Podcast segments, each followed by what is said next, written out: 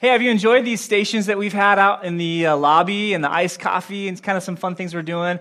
Hopefully, uh, we continue to do that this month. We just want to uh, do something a little different on these uh, Sundays in August. And it's been, been fun as families to get together and see the kids in the service and just love seeing little faces out there when uh, we're, we're up here. Well, uh, I don't know if we've met yet, but my name is Brian Eldridge, and I've met a lot of you. Maybe some of you I haven't met. I'm the associate pastor here at Mountain View Community Church. I've been here for about three months and just kind of getting my feet wet and getting things going. And I'm very excited about the future and what God has. And, and I've, like I said, uh, I'm just excited to be here. I think God's going to do some great things through this church to impact our community.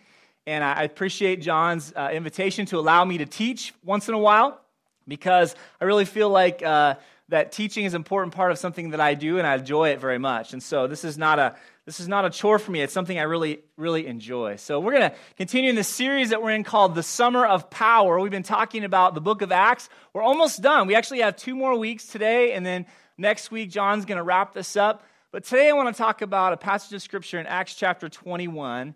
And I want to ask you a question before we get going. What if you possessed the power to know what was going to happen tomorrow before it actually happened? Would it change what you do today? The way you lived today? Now, some might think immediately, wow, that power could be used for evil or that power could be used for good. Maybe you've seen the movie Back to the Future Part 2, right? Where Biff Tannen, old Biff, goes back to the future, uh, goes to the future and then he steals the almanac, right? I love this movie. Just indulge me for a moment, okay? He steals the sports almanac, and then he goes back to the past and he uses that sports almanac to bet on all these games. And of course, he's betting right because he knows the future. And he makes millions of dollars. And what does he do? He gives it all the way to the poor and the widows, right? No, no. He keeps it all for himself. He builds big towers and it's all about him. And that's what I would call using knowledge of the future for evil. Now, you could also think about how you can use knowledge uh, for the future for good. All right, you, maybe you've heard of Minority Report. It's kind of this sort, sort of you know technology thing with Tom Cruise and he's doing all these things. They, they have these aliens. This is way out there, guys. They have these aliens that can predict the future, and so they used it for for uh, criminal justice. Right? They knew a crime was going to happen, and so they would show up before the crime happened, and they would convict the guy of doing the crime before it even happened. Now, that's kind of crazy. They'd stop him from doing it. It was pretty amazing. So here's the deal. I mean, this is all science fiction. This is all fun to talk about. But the bottom line is we just don't know what the future holds, do we? We don't know what tomorrow holds. And we can't know. But yet, that doesn't stop people from wanting to know, does it? I mean, we see this all the time in our culture. Uh, we see people looking for answers, hungry for information. Maybe you've noticed the rise in popularity of things like psychics or mediums or TV shows that, that are, have people on there that are psychics and they're talking about the future. They're trying to connect people with people that aren't alive anymore and, and know what's going on in the future. Maybe you've even seen Miss Cleo, late night TV. This is when I was growing up. Remember Miss Cleo? Just call now, man. You get the, you get the future. I'll tell you, right? I mean, I was really tempted as a seventh, eighth grader to call and find out if this girl was going to go out with me or not if I asked her, right? But I never did. All right, I didn't have the guts to do it. But I knew it was not, I knew it was kind of not real. But anyway, so even in the scientific times that we live in today, many people still map out their lives by their horoscopes, right? I mean, it's just this is this is normal stuff. And so today I want to talk to you about how the Holy Spirit speaks to us and gives us the power to do God's will. And one of the ways that God speaks to us is through prophecy. Now, to prophesy means to speak to others under the inspiration of the Holy Spirit. And there's actually a couple different kinds of prophecy that we see in the scriptures. We see foretelling and forthtelling. So, foretelling would be like, this is what's going to happen to you. Today, we're going to read a passage of scripture that has a prophecy that tells the future.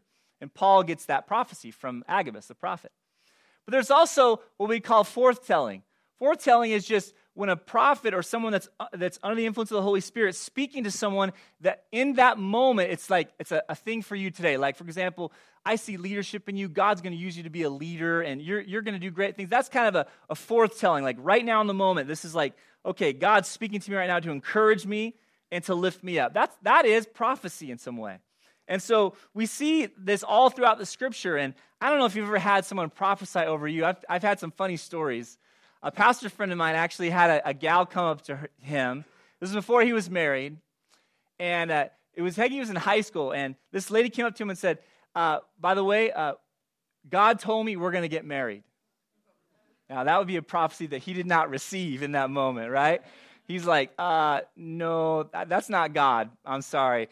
Uh, and he was not at all attracted to this, this lady, and they didn't end up getting married. It was obviously not God, even though she maybe wanted it to be God, okay? So there's a way that maybe prophecy is, is, is abused, but there's also some prophecy that's actually really good. And one of those actually happened in my life. I was uh, probably a 15, 16 year old uh, young man, and I didn't know what I was going to do with my life. I was kind of struggling, and, and uh, I remember praying at the altar and God saying to me, uh, I want to use you in the church. I want to use you to be a leader in the church. Like, what does that look like, God? And after the service, I walked back to the back, and I still remember like it was yesterday. There was an old lady in our, our church who came to me and said, Young man, you're going to be a pastor. And I was like, Well, that's like a prophecy, right? You're going to be a pastor. And I was like, Ooh, like she didn't say God told me, but it just it felt like that. And I'm like, okay, God, is this really what you want me to be? Because I'm not just going to tell, accept this lady's word and just go do what she said. I really want it to be you, God, not just some lady talking to me. Well, eventually the Lord began to confirm that in my heart again and again, and even through other people. And so, in that way, prophecy was good because it encouraged me and it helped me understand okay, God is speaking through people, to me, and through me. And that's a good thing. But unfortunately, prophecy has been misused many, many times. In fact, maybe you've heard of Edgar Whisenant. Edgar wrote a book called 88 Reasons Why the Rapture is Going to Happen in 1988. And he sold over a million copies. And guess what? It didn't happen, right? And then he wrote again 89, 93, 94. Guess what? It still hasn't happened. What is the deal, Edgar? You sold a lot of books, but tell you what, man, that's not the right way to use prophecy, okay? But the Bible code Remember the Bible code? There's a hidden code inside the Bible. And if only we could see these letters lining up the right way, we can know what these things, when these things are going to happen. Wrong. Date setting is not new, right? It happens over and over again. We see it. And since Jesus left, there have been thousands of date setting, date suggesting, date hinting schemes that are all wrong. So, date setting is really a curse of Bible prophecy, and it's actually very destructive. But the bottom line is, God gave us prophecy. And he, we were going to see that today in this passage. He didn't give it to us just to pique our interest in the future, or curiosity, but he gave it to us to motivate us to live for him today. And that's what we're going to see today. So, prophecy we see over and over again in the scriptures. The New Testament alone refers to Christ's return about 320 times in 260 chapters. Bible prophecy was given to us to remind us that God has a plan and an order for everything he has. So when it comes to prophecy, we can't throw the baby out with the bathwater. There's a process that we should follow. And really the process is found in 1 Thessalonians 5:19 through 22. Listen to what it says here. It says, "Do not quench the spirit, and do not treat prophecies with contempt, but test them all. Hold on to what is good and reject every kind of evil." And so when we listen to prophets speak or we hear a prophecy, we must know God's word, we must test it, against God's word because God can use that to give us specific direction, or maybe it's just to give us kind of a kick in the pants to do what He wants us to do, which is fulfill His will. And so I want to start off by talking about something that might be, I don't know, maybe a shade controversial, but I got the okay from John to talk about it, so I want you to know that, okay? You ready? Here we go. Prophecy is not just for men, God also uses women to prophesy. And I think this is important to see. And we're going to see this right away in our passage. So, number one, God uses women too. Prophecy is not just for men. Now, Acts 21, 8 and 9 says this Leaving the next day, we reached Caesarea and stayed at the house of Philip the evangelist, one of the seven. And he had four unmarried daughters who prophesied. Four unmarried daughters. Now, again, to prophesy means to speak to others under the inspiration of the Holy Spirit. And I believe that God went out of his way to point out these two women who were used to speak this way here in the book of Acts. And you look at the scriptures, there are many, many examples of how God used women, even in cultures that women were not looked at as leaders at all. who led the way. Deborah, for example, in Judges 4 and 5. She was a part of the nation of Israel. She was the judge of Israel, the leader, and all the men followed her leadership. Some people say, well, they couldn't find any men to take that spot. Well, are you talking about over a million people and they couldn't find one guy, right? No, because she stood out. She was an amazing leader. Jael was a woman who showed her warrior spirit by defeating the evil king with courage and action. She actually drove a stake through the evil king. Uh, in the Old Testament, women like Miriam and Huldah were referred to as prophets. In Exodus 15 20, we see that Miriam was a prophetess. In 2 Chronicles 34 22, we see that those that the king had sent with him went to speak to the prophetess Huldah. So even in the Old Testament, there were women who were prophesying and being prophetic, speaking even to the highest levels of the people of Israel through the, to the king. Now, this is a, a world where the women were not even allowed to study the Torah. And yet, Jesus came into this world, and what did he do? He invited women to sit at his, his feet and, and, and share, and, and he would teach them the good news, and he would encourage them to go and share the good news with other people.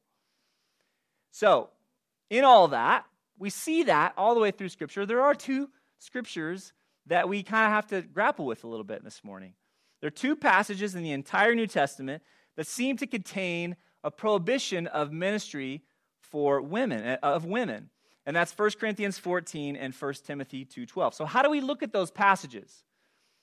We, gotta, we have to place those difficult passages alongside what we see throughout the whole scripture and all the other statements that Paul has made.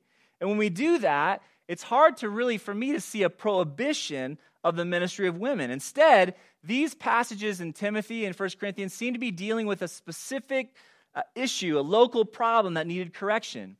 And so uh, I think the Bible actually affirms uh, the, the ministry of women in the church. And I think it's important to understand, even in Romans 16, it says, Greet Junia and my fellow Jews who have been in prison with me. They are outstanding among the apostles. Junia was a woman. Romans 16, 1, Phoebe was a deacon of Priscilla was a leader, along with her husband Aquila. Philippians 4, 2 and 3, we read that Euodia and Syntyche were two women who, quote, contended at Paul's side for the cause of the gospel. My, uh, uh, see, Kim's grandmother actually was a pastor, believe it or not, in the 50s. And she was married, and her husband was not called to be a pastor. She, he was called just to work and, you know, support the church. And so he built the church. He, he, he did all this stuff. And her, her grandmother actually pastored the church in McCleary, Washington back in the 50s. So when I look at these passages, I think, what do we do with these? Where Paul says, I do not permit a woman to teach or have authority over a man, she must be silent. Now that's an issue, right? What does that mean? What, how do we interpret that? Again, a reading of the entire passage suggests that Paul was giving Timothy advice about a church in Ephesus that was dealing with some heretical teaching and some practices that involved women. The women were like out of control there in, in Ephesus. They were doing some things that were really bad. And so there was heresy there. It was very serious. And so Paul had to just put his foot down and say, all right, listen, if that's the way it's going to be, and this, again, this is my interpretation of this. I am not going to allow women to teach or have authority over a man because of what's happening in this, in this local church. Now, look at today, we have fantastic women in, in ministry, and I'm so glad to, uh, to receive ministry from them, like Joyce Meyer. You hear her on, on, the, on, the, on television. She's a fantastic speaker, Christine Caine. Thank God for these women that He has called, and God is calling more, I believe, women to step up and, and, and help in leadership of the church. My wife has her, had her credentials at one point. She wanted to be a, a pastor, not necessarily a lead pastor, but help serve the church in some way, which I think is awesome. And I encourage her in that. I love the fact that at Mountain View, we have multiple women on our council and finance committee and, and on our property committee uh, eh, serving in children's ministry. A leading children's ministry. Heidi Newkirk, our children's pastor, is leading in that way. She's even teaching on Sundays from time to time, which I think is fantastic. And I just want to encourage us to, to consider the scriptures today. I know that some of us maybe struggle with that a little bit. And I'm okay with having a dialogue with you about that. Totally okay with that. Because I believe that the Lord can help us figure this out together. But I just want to ask all the ladies in this room, 18 or under, to stand up real quick. Come on. All the girls, 18 or under. Where are you at? I know you're out there. Stand up. 18 and under. Okay. The, look, look around. Now, which one of us would say, if one of these young ladies were called to minister in the church, which one of us would say, no, that's not, we can't allow that? Of course not. These are, these are the future, again, potential leaders. Now, they don't have to be leaders. You could be moms, and that's great, and you could stay at home with your kids, and that's awesome. But you could also maybe have a call from God to do something uh, that in the church world as well. Obviously, a calling to raise kids is an amazing calling as well. So let's give it up for these ladies this morning. Come on, let's give it up. All right, number two, let's get off that for a second. Let's go to this next part of this passage here. Number two, God can use prophecy to give specific direction, and it's always in unity with the scriptures. Let's look at this, uh, Acts chapter 21, verse 10 and 11. It says, After we had been there for a number of days, the prophet named Agabus came down from Judea. Coming over to us, he took Paul's belt, tied his own hands and feet with it, and said, The Holy Spirit says, In this way, the Jewish leaders in Jerusalem will bind the owner of this belt and will hand him over to the Gentiles. So Agabus, the prophet, was predicting that if Paul went to Jerusalem, he was going to be bound and he was going to be basically in chains and in jail Uh, and, and captured and not allowed to you know do travel around and do what he wanted to do but here's the here's the important thing know he ended up being right we know that he spoke truth from, from, the, from, from the Holy Spirit. But he never insisted that Paul not go to Jerusalem. Now, there are other people that were insisting that he not go because they were afraid for Paul's life. But Agabus the prophet knew that he was just bringing the word of God to Paul, and it was up to Paul to decide how he was going to respond to that word. And, and Paul was like, Thanks for the heads up, you know, kind of like that. But he was still pursuing the thing that God had put on his heart. And so we need to be careful of anyone who says to us, God told me this and you must do this. We need to be careful of that.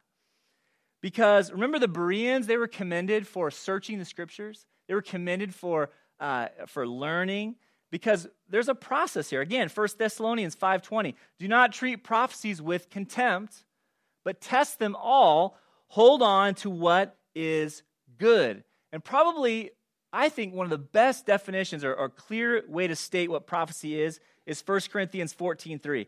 It says, But the one who prophesies speaks to people for their strengthening, encouraging, and their comfort. And so, with those protections in mind, God uses prophecy to help us understand His will and to help us follow His will. Now, uh, there are times I, I, wouldn't consider myself a prophet. I believe that Every single person, if you're a believer, if you have the, you have the Holy Spirit inside of you, okay? So uh, God, God wants to use you, right? He wants to use you, and He wants to, He, he, he may give you a word for someone, and you have to be obedient to, to, to say that. And so God doesn't use me like this very often, but a couple years ago, I was at a youth camp, and uh, we are all praying at the altars for these young people, and God just told me, I want you to go to every single uh, person, every single young man, and speak to them about how I want to use them. Like, God, I, I don't know all these kids. And some of these kids were in my youth group, so I was able to kind of know a little bit of their background. But he's like, just trust me. I want you to speak life over them. And I'm like, okay. So I went up, I started to do this. I started to talk to these young men. I said, listen, and it was just, it wasn't long. I was like, and one guy got up to, I just said, I don't know what I'm going to say to this guy. And all of a sudden, God gave me this thing. It's like, this person's going to be a leader. Speak leadership over them. So I'm like, okay, hey, you're going to be a leader. God's going to use you.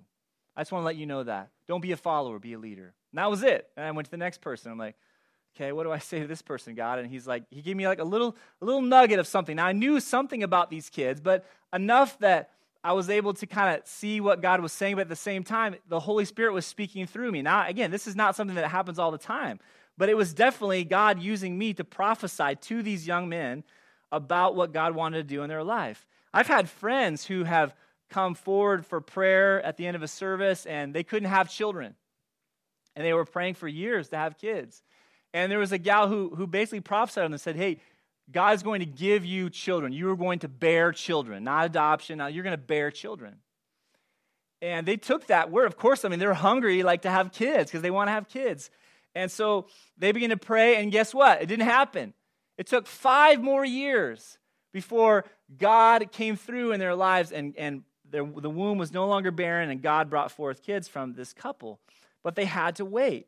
But again, it was an encouragement to keep going, to keep trusting that God's will was going to be accomplished because they felt that in their hearts. And so, again, this is a way that prophecy helps us. It encourages us.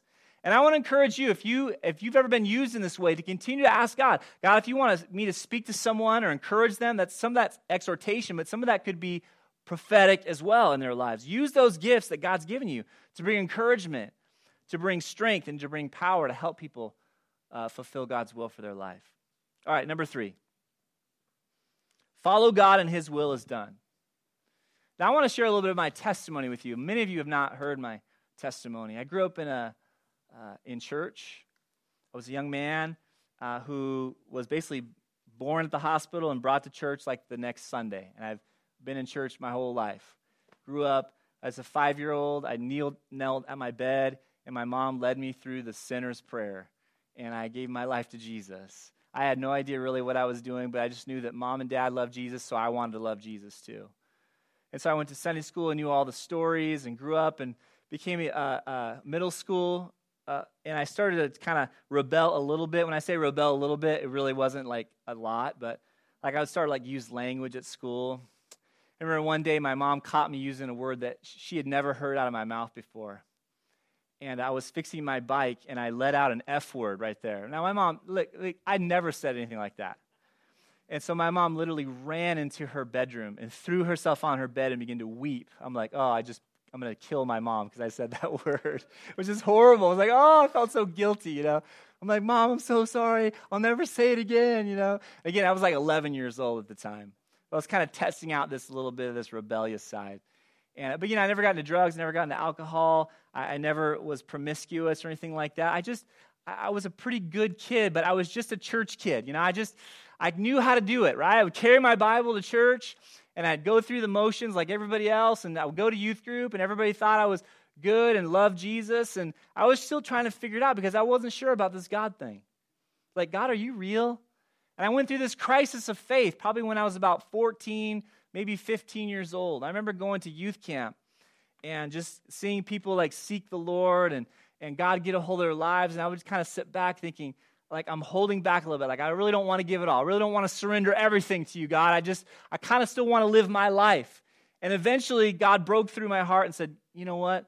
If you're going to serve me, you need to serve me for, for me, not for your pa- parents, not for your church or whatever, okay? It's got to be about you. And so that's what I did. I stepped across the line that day. I said, Okay, God, I'm going to serve you because I love you, because I want to follow you, because I know you're real, not because everybody else says it's true. So I did.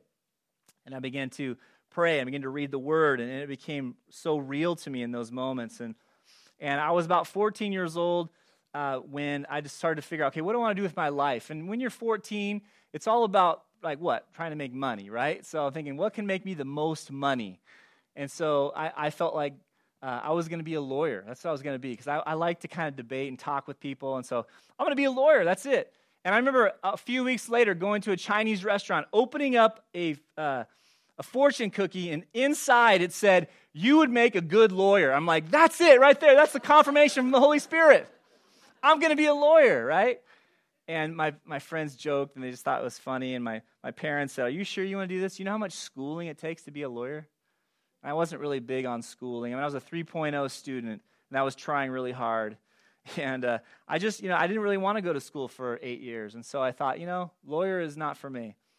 Maybe I'll be an accountant because I can run a calculator, you know, I can.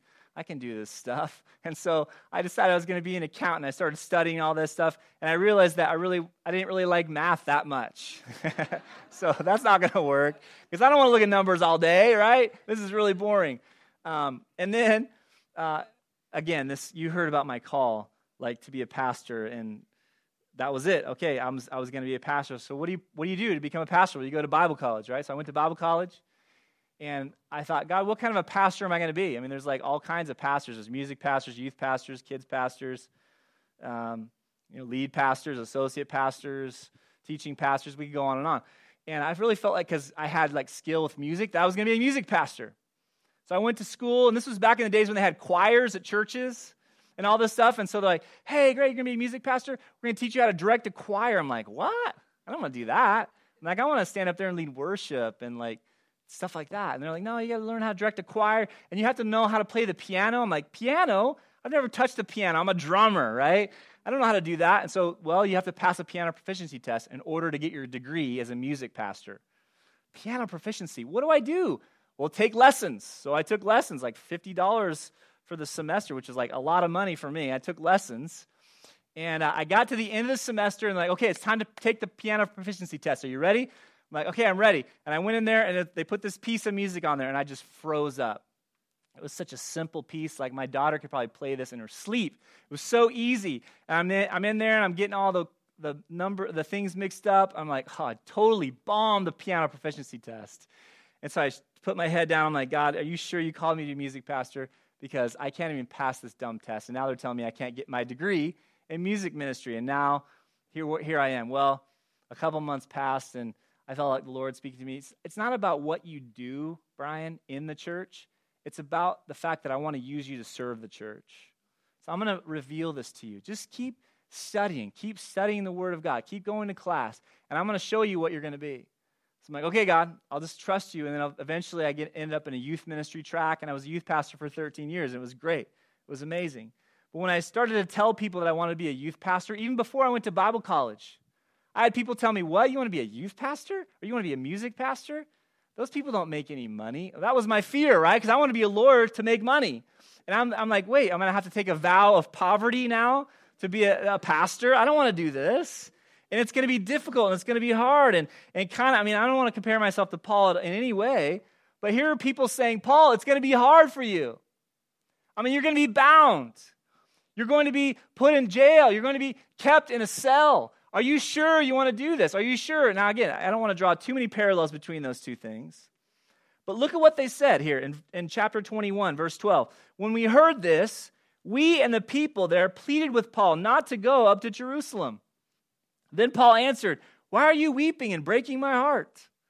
I am ready not only to be bound, but also to die in Jerusalem for the name of the Lord Jesus. When he would not be dissuaded, we gave up and said, The Lord's will be done. I love the resolve of Paul there. I am ready. Stop breaking my heart. You know, parents, some of us, we, we want to direct our kids to certain things to make their lives a little easier. And sometimes they choose to do certain things, and we try to jump in the way and say, No, no, you should do this, you should do that. And It's okay for us to direct, but I want us to be careful because if our kids get to a point where they hear from the Lord, we should not discourage them from doing things that may be a little bit more difficult for them if that's what God has called them to do. And there are many, many parallels that I can see, not only in my life, but in others' lives, where they see this path and they know it's going to be hard. But you know what? God sometimes calls us to do hard things because that's what His will for us is. And if it was always easy and if it was always smooth, guess what? Maybe we're not going to learn and grow and have the character that He wants us to have because He's always preparing us for what's next. After I graduated from Bible college, we moved to Gresham. And we got a, somebody hired me right out, of, uh, right out of college. I couldn't believe it. It was like a miracle. I didn't know anybody, you know. All my friends were getting jobs. They knew all these people in Washington. I grew up in California. I didn't have any connections. This guy hired me out of college, and we got married. We got married and graduated. I graduated from college on the same exact day, people. Don't do it, all right? If you're thinking about it, don't do it. It was absolutely insane. But we did it. And uh, I remember getting there. We, we went, we gra- I graduated from college, walked. I went uh, to my wedding ceremony. Honeymoon began. We spent a week in Maui. We got back from Maui, and we started the very next day moving into my office as a youth pastor in Gresham. Eight months later, the church was about to split, and all the pastors on staff resigned. and the elders came to me and said, We want you to stay. We really feel like you know, you're doing some great things with the youth. I'm like, you know what? I can't. I said, I just see what's happened here. It's just, this is horrible. I can't stay in this situation. And so we resigned. So now I have no job. I have a wife. I have a lease on my apartment and I have no, you know, like prospective jobs anywhere. What do I do? Again, God, are you sure you've called me to do this? Because this is just not working out like I thought it was going to. But again, time and time again, the Lord was faithful. Time and time again, when we went through difficult times, the Lord made a way for us. I guarantee you, friends, If you trust God, He will always come through for you. He will always come through for you. He will not let you down. People will let you down. The Lord will not let you down. And so I want to wrap up this morning because we're out of time. Application Are you open to God speaking to you in a way that you've never experienced? Are you open to God speaking to you in a way that you've never experienced? Perhaps he, he wants to speak through you to someone else in a way that you've never done before. Be open to that. Are you ready to serve God with your life? Again, it's like, I know it could be hard, but I'm going to do it. Serving Jesus is not easy. Whoever said it's easy to be a Christian was lying. It's not. It's a path of sacrifice. But you know what? It's rewarding because we're not living for this world, friends, are we? Come on, we're living for eternity. We're living for heaven. Are you ready to serve God with your life? Are you willing to follow God's will, even though it may not be popular or comfortable? I'm looking at you, young people. Are you ready to live out God's will for your life, even though it may not be popular or comfortable? You're going back to school here in a couple weeks. I'm sorry for saying that. I know it's hard. But listen, you're going to be you're going to be inundated with everything the world wants to throw at you. And I know that uh, Aaron and Amanda and the great team are trying to prepare you. They're giving you great discipleship and encouraging you in your walk and your faith. But you know what? Eventually, you're going to have to stand alone. Aaron's not going to be there to hold your hand. Amanda's not going to be there. Sarah, all these great youth leaders, Connor, they're not going to be there to hold your hand. You're going to have to stand for your faith. Will you do it? I hope you do. I know you can. Are you willing to follow God's will, even though it may not be popular or comfortable? This morning, as we wrap up, I just want to leave you with this. God wants to give you clear direction. It could come through prophecy, it could come through the prayer, through God's word, whatever it is. And when we follow God's will, his name will be glorified and his will will be accomplished. It's a great way to live, friends. Let's pray. Jesus, thank you so much. Because you love us, Lord. You love us so much that you allow us to go through struggle. Even, even Paul struggled so much, and yet you used him in amazing ways, powerful ways. Lord, I pray for anyone here today that is going through a difficult time in their life. Maybe they're carrying a burden of, for their kids or their grandkids. Maybe they're just dealing with a lot of anxiety or depression or, or emotional distress. And it's tough right now. God, I pray that you would come and bring encouragement and strength and power to do your will and to accomplish your will whatever that looks like for each and every person here today. In Jesus' name. Keep your heads bowed for, for a moment, just friends. Keep your eyes closed. No one looking around. I'm just going to ask you this morning if you're not a follower of Jesus, but you're saying, I, I want to follow Jesus, I'm ready, like I was at 15, ready to step across that line and say, I'm just, I'm going to make a decision today to follow Jesus.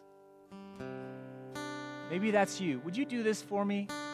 Listen. No one's looking around. I'm not going to embarrass you, but I just want I want to ask you if you're not a follower of Jesus, but you want to say yes to Jesus today, and you want to begin to follow him, would you just lift your hand real quickly? No one looking around, just real quickly just put it down so I can pray for you. I want to pray for you this morning. Anyone here today, say, I want to follow Jesus. I'm ready. I'm ready. Anyone here today? I'll give you just a second. Okay. Maybe you're here today and you would say, I'm struggling with the call that God has put on my life. I'm not even talking about a pastoral call, I'm just talking about doing His will. And you're, you're struggling a little bit. And you'll be honest this morning and say, Brian, I'm struggling a little bit. I'm in a, I'm in a tough place right now. And I want to trust that God's will is going to be accomplished in my life. Will you pray for me today? Is that you? Would you lift your hands real quickly all over this place? See, that's me. I'm just, I'm going through a tough one. Would you help pray for me? Yeah, thank you. Anybody else? Just be honest. Yeah, thank you. I'm struggling right now. Yeah, thank you. I see you up there. Anyone else? I want to pray for you today. Lord Jesus, I thank you for these people that are, are just honest today. They're saying, God, I need your strength. I need your power. I, I'm in a bad place right now. And I just need you to help me. Give me the encouragement that I need to fulfill your will. Lord, I pray you would do that today. I pray you'd already begin that this morning as we, before we leave this place today. To know that you're going to accomplish your will. And even though it seems dark, even though it seems difficult right now, that you're going to you're going to get them through. Thank you, Jesus, for what you're going to do in these lives. Lord, I just pray a prayer for every single person here today. Many believers in this room who love you, they need encouragement. I pray they'd be encouraged today to know they've got gifts they can use, they've got abilities, they've got a call. Every member of the body of Christ is a minister in one way, shape, or form. So, Lord, help us to find that passion. Help us to find that call. Help us to find that ministry and use it for you. And Lord, help us to do your will every day. In Jesus' name, amen.